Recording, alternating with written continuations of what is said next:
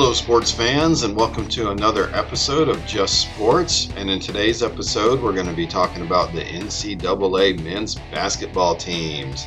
And what I'm going to do in this episode is I'm going to give you, my listening audience, my personal top 10 teams in the NCAA as of right now. Now, when I say now, I don't mean that I think this ranking is just going to be teams right now, they're top 10. No, when I do a top 10, it's that I think these are the top 10 teams that have the best chance to win the tournament as it stands right now. Now, obviously, you know, probably do an update to this at some point. That's going to change either due to a lot of injuries or just the way that that teams are performing. You know, we might have enough te- teams fall out of my top 10 from what I have now to what I have the next time I do it. Uh, but that's going to be the idea behind the top 10 is that they're the top 10 teams in terms of who I think has the best chance to win it all. And so, uh, you know, we're talking uh, college basketball here, and, and, you know, a lot about college basketball is I think there's a lot more people kind of enjoying watching the NCAA basketball than there probably are the NBA right now. Uh, I don't get me wrong, I, there might be more NBA fans, but I think there's probably a lot more enjoyment for college basketball fans. And I think the part of the big reason for that is that college basketball is able to tap into all these athletes that this is kind of their last stop. This is their last hurrah, their last glory. They're putting it out there all on the floor, heart, mind, body, soul, everything. And they're getting after it. They're doing the best they can. They're going out with a bang, whatever you want to say. They're they're putting it all out there. And, and plus, you have guys that are going to the NBA that may be ones and dones, meaning one year in college and then off to the NBA. They may be two, three years in, then deciding to go because they grew up so much and are now playing at elite level.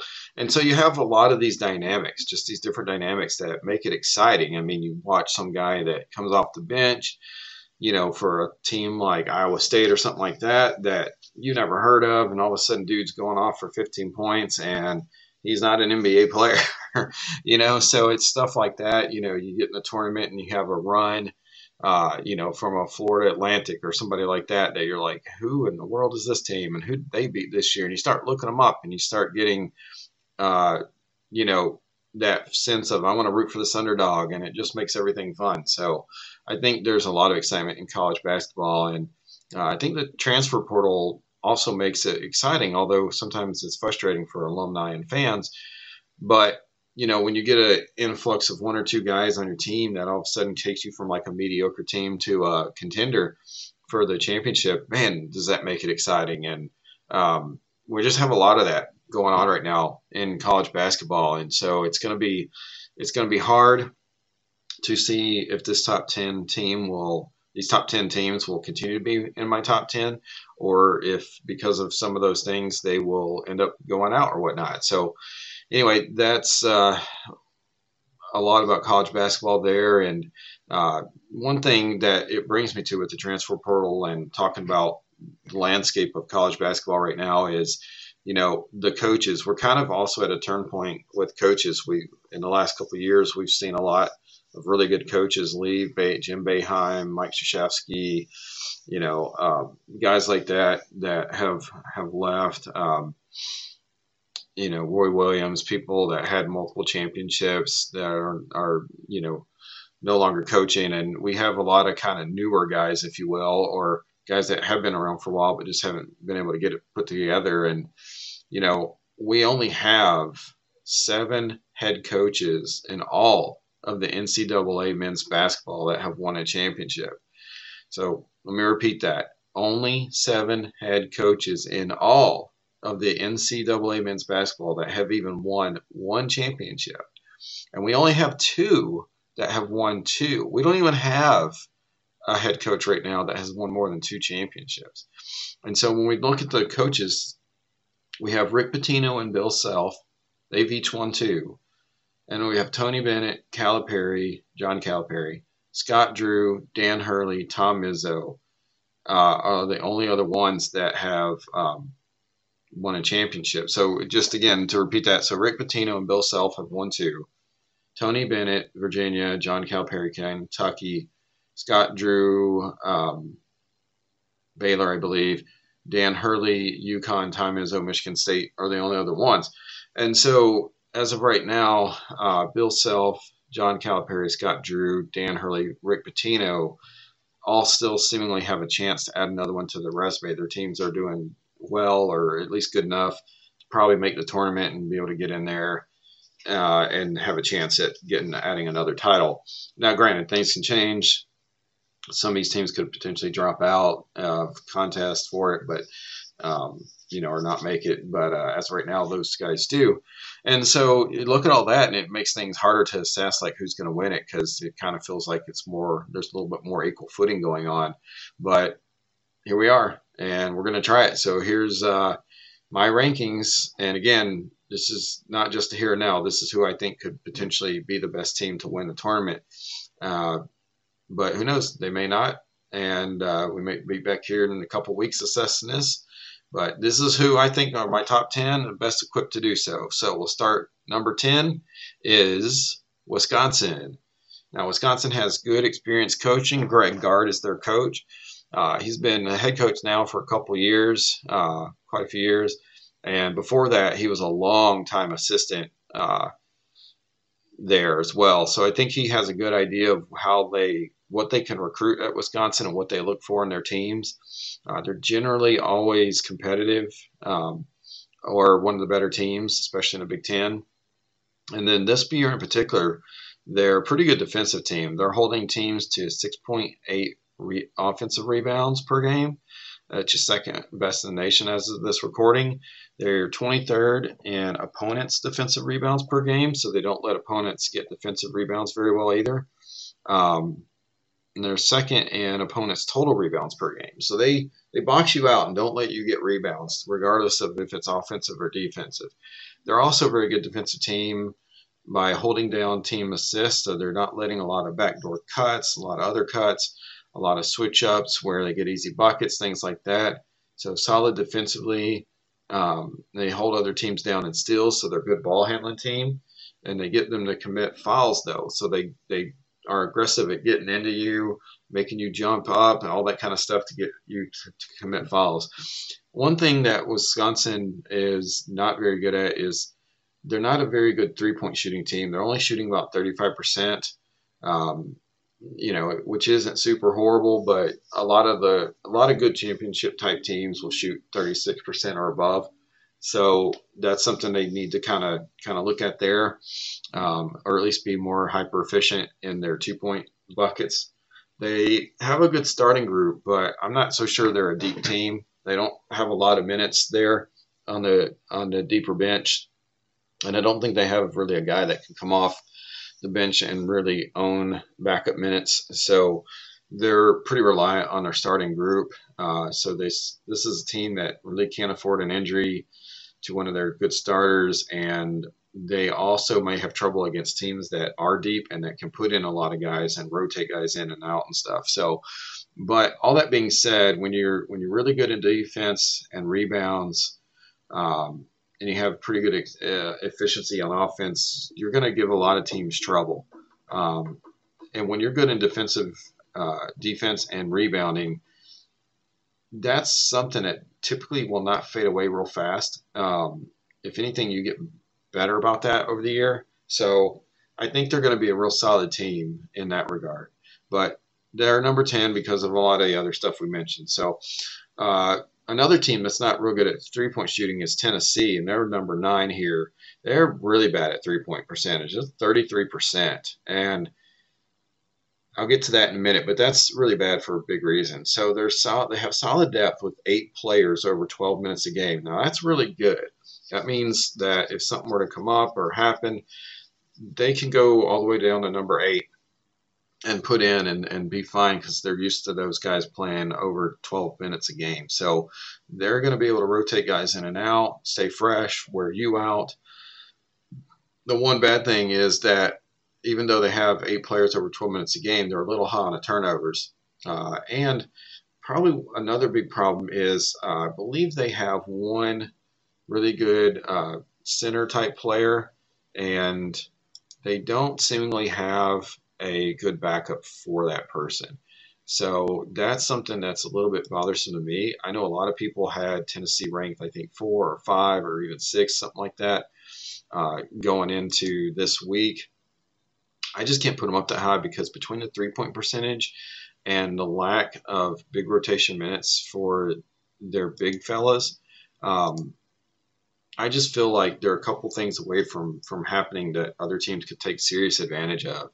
Um, you know, it's kind of weird to me too because they do have like four guys on their roster that are six nine and over, but for some reason, um, they don't seem to play a bunch of them a lot of good minutes. So maybe I'm wrong. Uh, this is something I'll be watching for.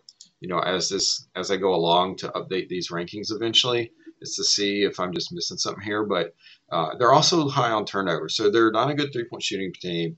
They're high on turnovers not a lot of minutes at the forward spot, especially if they have an injury or something. It's just that that could be a lot to overcome if they get behind because you're already a high turnover team, and then you're going to have to make up for that by shooting threes. That's not a good combination if you get you get behind. Tennessee's biggest strength will be in being hyper efficient in the regular field goal and close to basket shots, um, and staying ahead of teams. But they do have good defense against the pass and opponent's field goal percentage. So, you know, that's a big boon to them is that they can just keep teams from even getting in front of them. So I guess that's a big thing. But I don't know. They they to me just don't seem that strong right now. That may change. Uh, a team that does have a lot of good scoring depth as well too is Memphis. They have four players scoring around ten points. Uh, they may be too dependent upon David Jones. Um, he creates a lot of things, does a lot of things for them, but I kind of wonder if if something were to not be right with him, would they have other guys to be able to step up, take that over? I'm not sure as of this juncture, uh, but again, they they're a really good team. They're they're a really good team that plays as a team, and I think that's something that their coach Penny Hardaway really tries to enforce is is that the team, you know, using all their talents for the betterment of everybody on their team. You know, which is why they have four players scoring around 10 points. They're not the best defensive team. I think Memphis can get really lax on defense for kind of no good reason. Um, but that does happen with this team. And so I would like Memphis a lot better if they would just be more defensively consistent, but they're not. And I think that's one of the areas that they'll get in trouble. And I also think that if a team can come along and limit David Jones, that that's going to hurt them too. But Memphis always seems to find a way to, to surprise a little bit. So I got them up there, and I, I think they will continue that. Uh, a team that is really solid in scoring and all over is Baylor. There are four players also over 10 points per game, but they have two more that are about 9.5. So they have great scoring depth, uh, good coaching. They started off hot, like like 10 wins or something like that, and but they've lost three games. I mean, in the last eight, so that's a little bit concerning. I don't know what you know. What do you guys think there? It's you know, to me, it's yeah, it's a lot of games, eight games, and you're talking three losses. So I'm not sure if that's a big, a huge deal. But when you start off hot, pretty much undefeated, and now all of a sudden you lose three, I mean, is it that you got kind of punched and now you're, you know, now you're not so sure of yourselves or what? But that's a little bit of cause for concern. Um, they they're a very deep team. They the eight solid for sure can go down to eleven even. Uh, some of their like nine through uh, eleven guys have I think it's like five minutes per game or something like that. So they're they're not completely like out of the loop if they had to jump in and play more minutes. But even with all those players playing that many minutes, they they have turnover problems, um, and that could be an issue. Um, so they score a lot, but they're also probably letting a lot of teams get more points than they should as well. Um, should be a better defensive team. And this is a team that they're if they get cold, it can hurt them, and I think that's what caused some of their losses. Is they just were shooting shots up and they weren't going in, and you know. But the other cause for concern with Baylor to me is that they have five seniors and three juniors, and it seems at times that there's not a really good leadership there. Um, so I don't know if they don't necessarily have guys that are just driven to lead or are good leaders, but there's something off a bit there, and that's one of the reasons why I kind of put Baylor back a little bit at number seven. I definitely think this is a team that could jump up more in my rankings depending on what I see from them and seeing, you know, if I see some better leadership and stuff going on there. But Baylor's a dangerous team, even despite the three losses in the last eight two games, uh, in the last eight games. Now, Houston is a team that is well coached and possibly the best defensive team in college. Might be one of the deepest teams, and I, I will definitely take some argument here if you guys want. Uh, I've seen people put Houston real high, you know, two or three even. So I'm I'm all for that. They could do that, and they do have um, ten players that do over ten minutes points per game. So again, another team that can rotate bodies in on you and keep going and probably be able to overcome injury fairly easily. I know you know, you always have disparity. And I, I want to clarify something here because, like, I've said this already, I think, in one other team, if not two other teams, but just because a guy can come in and replace a guy and still score 10 points and all that doesn't mean he's the same caliber player either. I just want to make that clear. But, but it is better typically when, say, you have an injury to one of your five starters and you can look on your bench and say, okay, I know Jason over here who got hurt was our you know, star kind of player, did really well, um, great leadership, all this. And then you look on your bench and you go, man, I, I don't have anybody I have played longer than this that I can trust in there. Yeah, yeah. And yet, somebody like Houston's coach, uh, Kevin, can look down there and go, okay, I know he's not going to be as big of a playmaker or big as a star in whatever aspect, but I can put this guy in because he knows what we're doing. He knows how to do our plays. he knows his role.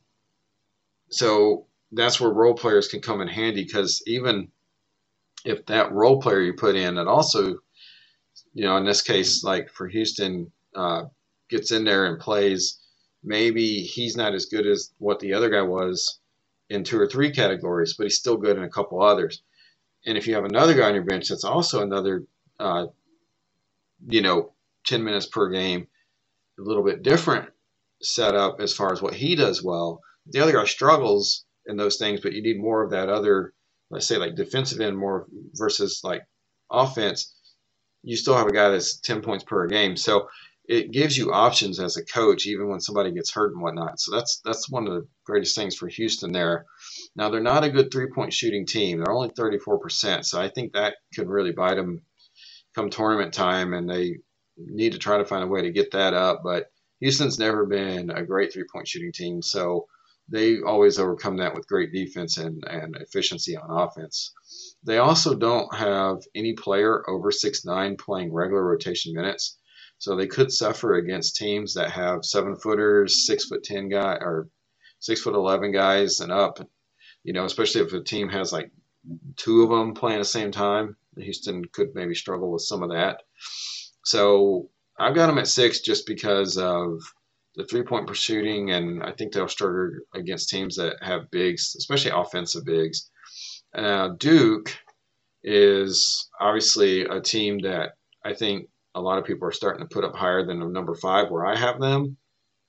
Uh, but if I do that to one of my friends, Mr. Kelly, he's going to jump all over me. he's probably going to jump all over me for number five, but I'm going to put him at number five anyway. Um, now, one of the big questions I have for Duke is how good is the coaching? How good is Jon Scheyer? Um, I think we all know he's pretty good, judging by last year, um, and the fact that he's been understudying with Krzyzewski for a while now. But it takes some time to get your flow as a head coach. It takes some time to really establish not only your system, but getting your system down in the ways that you teach, train it, expectations, all those kind of things uh, for players. And it makes it even harder when you get players that leave on a yearly basis. And I'm not talking about like one or two, when you have half a team that turns over. So every year you're reinstituting that. Um, so, you know, but I think a good coach can get everybody uh, on the same page and get them to operate quickly and then just ironing out details. And I think that's where we are with Duke we're kind of just ironing out some details. Uh, they have four players score over 10 points, and they have one more close to it, like 9.4 or something. They have decent depth, one through eight, possibly through 10. They've had a couple guys play some sparing minutes down there, every game uh, as well. Um, they overall they have great size and length throughout the roster. They may not have a good blocking center backup. Um, that may be one thing where we see struggles. You know, if a guy like Mark Mitchell goes out, then they don't really have great basket defense, but they still have good athletic size defense. So they can just do more as a team to make up for something like that. Um, good points per game, good field goal and three point percentage. I think they're like 37 point something percent. They're good. At, they're one of the top teams in assists. So a lot of good offense. Not as great defensively, especially if Mark Mitchell's not in there. Um, I think sometimes they rely a little too much on Filipowski, especially at uh, five or four spot there, and can get in trouble if he's having a not so good game. So, but again, we're talking about kind of ironing out some details there. So I think they're they're top, they're up there. Um, I just question some of their mental toughness. There's been games where I feel like they should have owned it better and they haven't. I do think that's gotten a little bit better over the season, but I think the book is a little bit out on them on that regard that you can attack them, get inside their head a little bit, and make them not adjust as well. Um, and again, I think they're overcoming that, but we'll see. We'll see as we keep going along here. Now, another uh, team that has a great coach is Kansas with Bill Self. He's our uh, he's our only one on this list that has two championships. Now, Kansas Kansas kind of bothers me. I got them ranked four, and I could easily move them down. I could easily move them up. They only have three players in double digit scoring, only shooting about 36% from three, but they do have size, height, and length. They're probably one of the rosters out there that sort of has this like six seven to six nine. I think like four to five players in that realm. So it's kind of it's kind of daunting if you're another team, you know, playing Kansas, like all of a sudden they trot out, you know, all these guys that are in that range of um, height and length, and like you have to put up with that all across the board as far as like from guard to forward, you know.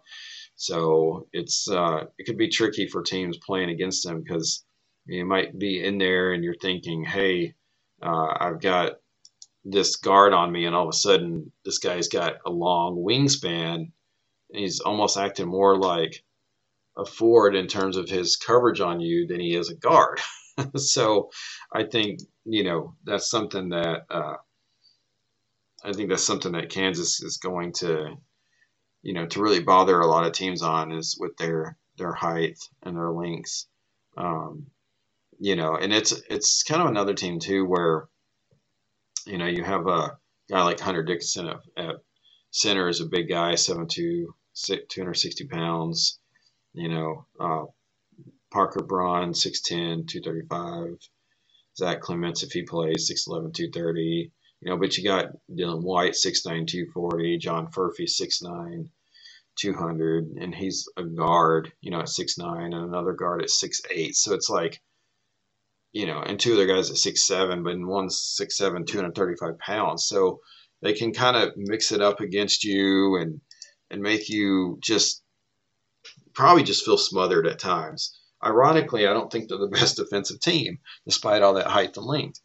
Um, but they are holding opponents to 40% field goal. And again, that height, you know, along with the arm spans, I think makes teams difficult to shoot. That makes it hard for teams to shoot on them. As a team, Kansas is shooting 50%. Uh, Kansas is second in assist, but they're high in turnovers. So there's just kind of this like, for everything they do, they almost give something away. Um, you know, so it's kind of hard to judge where Kansas is, but it's just one of these teams where I feel like they should get better as the season goes.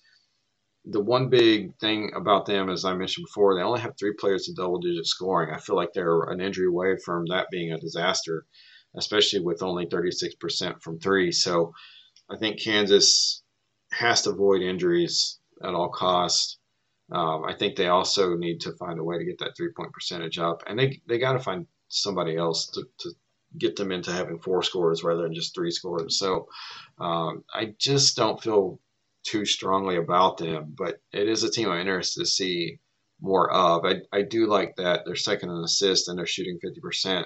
Tells me they're hyper efficient around the basket, and that's a really good thing. Um, if you can perfect that and keep that going, it's still a hard thing for team. You have to have a good defensive team, sort of like Houston, to stop that and force you out to the three. So uh, that's one thing I, I think Kansas is, is doing better than just about anybody.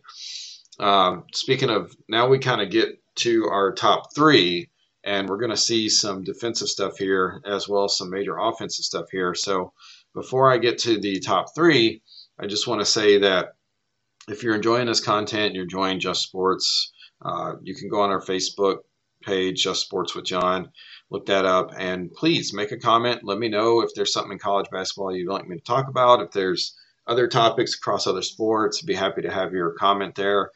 And let me know if, if what you hear is what you like or if there's something else we can do.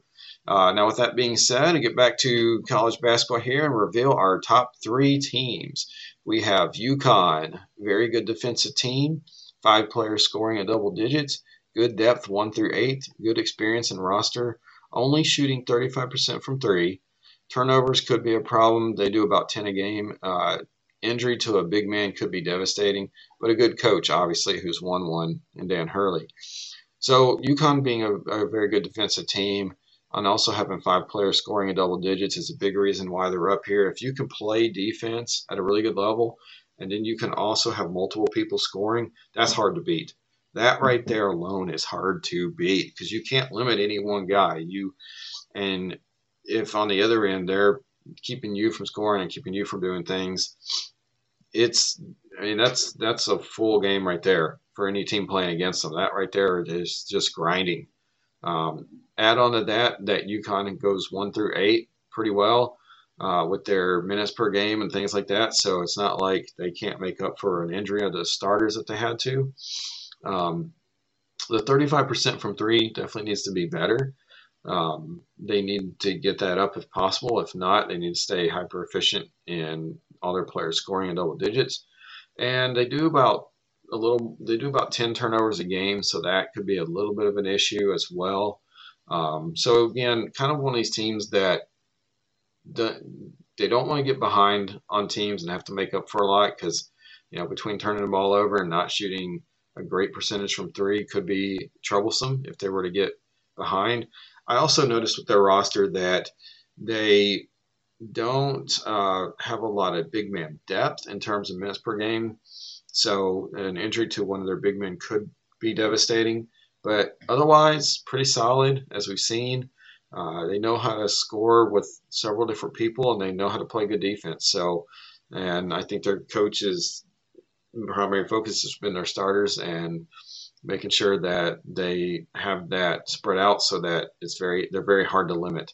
Um, and I see them doing pretty well right now. Uh, you could definitely argue one through three for them for me. Uh, another team that you could argue is one through three for me as well. I don't know why somebody would put them lower. Is UNC University of North Carolina, and uh, they have probably one of the best players in the country right now in RJ Davis, 20 points per game, uh, solid coaching um, with Hubert Davis, and three more players over 10 points per game. Have good depth, one through eight.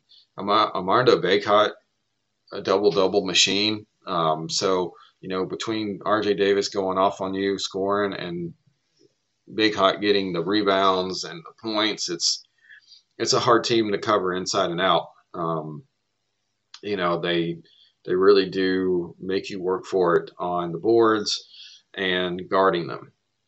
Uh, they're also a pretty good defensive and rebounding team. Not great, but good enough. And they have decent size too or they have decent size as well. They may be too dependent upon RJ Davis is something that I think I've seen at times where if he's not having a great game, it seems like their guard play really suffers. Um, I don't know if it just throws their other guards off because a lot of stuff runs through him, and then it's kind of like, oh no, what do we do? Davis isn't having a great game. So I think they've gotten a little better about that during the season, but that's something they need to continue to to know that they just shouldn't rely on all the time is RJ Davis and Bacot because if God forbid both of them actually have a game where they're both not doing well, that's going to be really, really tough, I think, for UNC to overcome. And they're, you know, like we've had a lot of teams on this list, they can't get behind. Their three point shooting is low.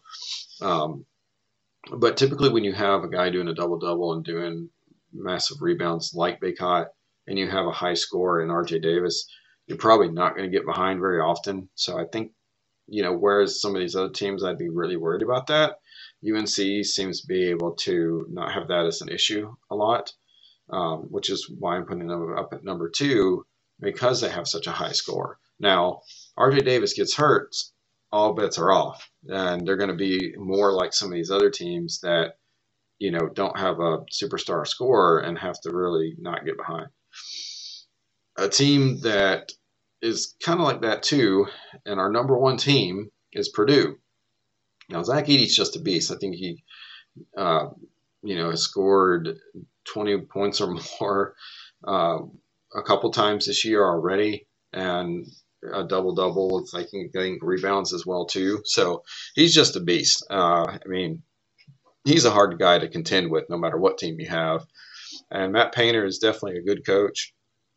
He hasn't won one yet, but he's definitely you know been pretty far in the playoffs a couple times. That's probably his only knock is that he seemingly has games in the playoffs that just make kind of boggle your mind and go, why did he just get his butt kicked, you know? But uh, I don't know. Purdue to me, is, they have better guard play this year than last year. I mean, they could be one injury away from disaster if if Edey were to go down, but I know they have like another big guy on the roster. He just doesn't play a lot of minutes. I know they have like another, I think, six nine guy or so. So they probably wouldn't be too bad off, but at the same time, it would. I think it would just cause. I say disaster because I think it would just cause a lot of anxiety and a lot of um, figuring out if that were to happen. You know, and the later something like that happens closer to tournament time, the more devastating it's going to be, just because you're so into that rhythm of that working that way. And uh, I just don't think it's something Purdue can really afford to have happen. But they do have four double digit scores. Um, so, and I mean, of course, one of those is Edey, but so if he were to go down, they, they have three others that can to do the scoring. They're not the best defensive team. And that's, again, I think a solid offensive team. Somebody like UNC, you know, somebody like Duke could come in there and, and give them a hard time um, because they they should be better defensively, but they're not. And that's probably the one knock on Purdue is that at times they just don't play good enough defense to uh, win like they should. If they could get that down, I, I think hands down, they're by far the best team. But until they lock that down, you're going to have UNC, UConn, possibly Kansas, Duke, all up there. Maybe even a, a, team like Houston or Baylor as well jump in there and really mix it up for being the best team as well. Uh, but for now, that's our top 10, and I'll recap that for you guys. I want condense that here. So we have number 10, University of Wisconsin, number 9, University of Tennessee, number 8, University of Memphis, Number seven, Baylor University. Number six, Houston, or University of Houston. Uh, we have Duke University. We have University of Kansas, uh, University of Connecticut, UConn, and University of North Carolina at number two. And number one, Purdue University. That is the top 10. I hope you guys enjoyed this list. And as always, you can get this podcast on Amazon Music, Apple Podcast, Google Podcast, Spotify, Radio Public, and where this is hosted, redcircle.com.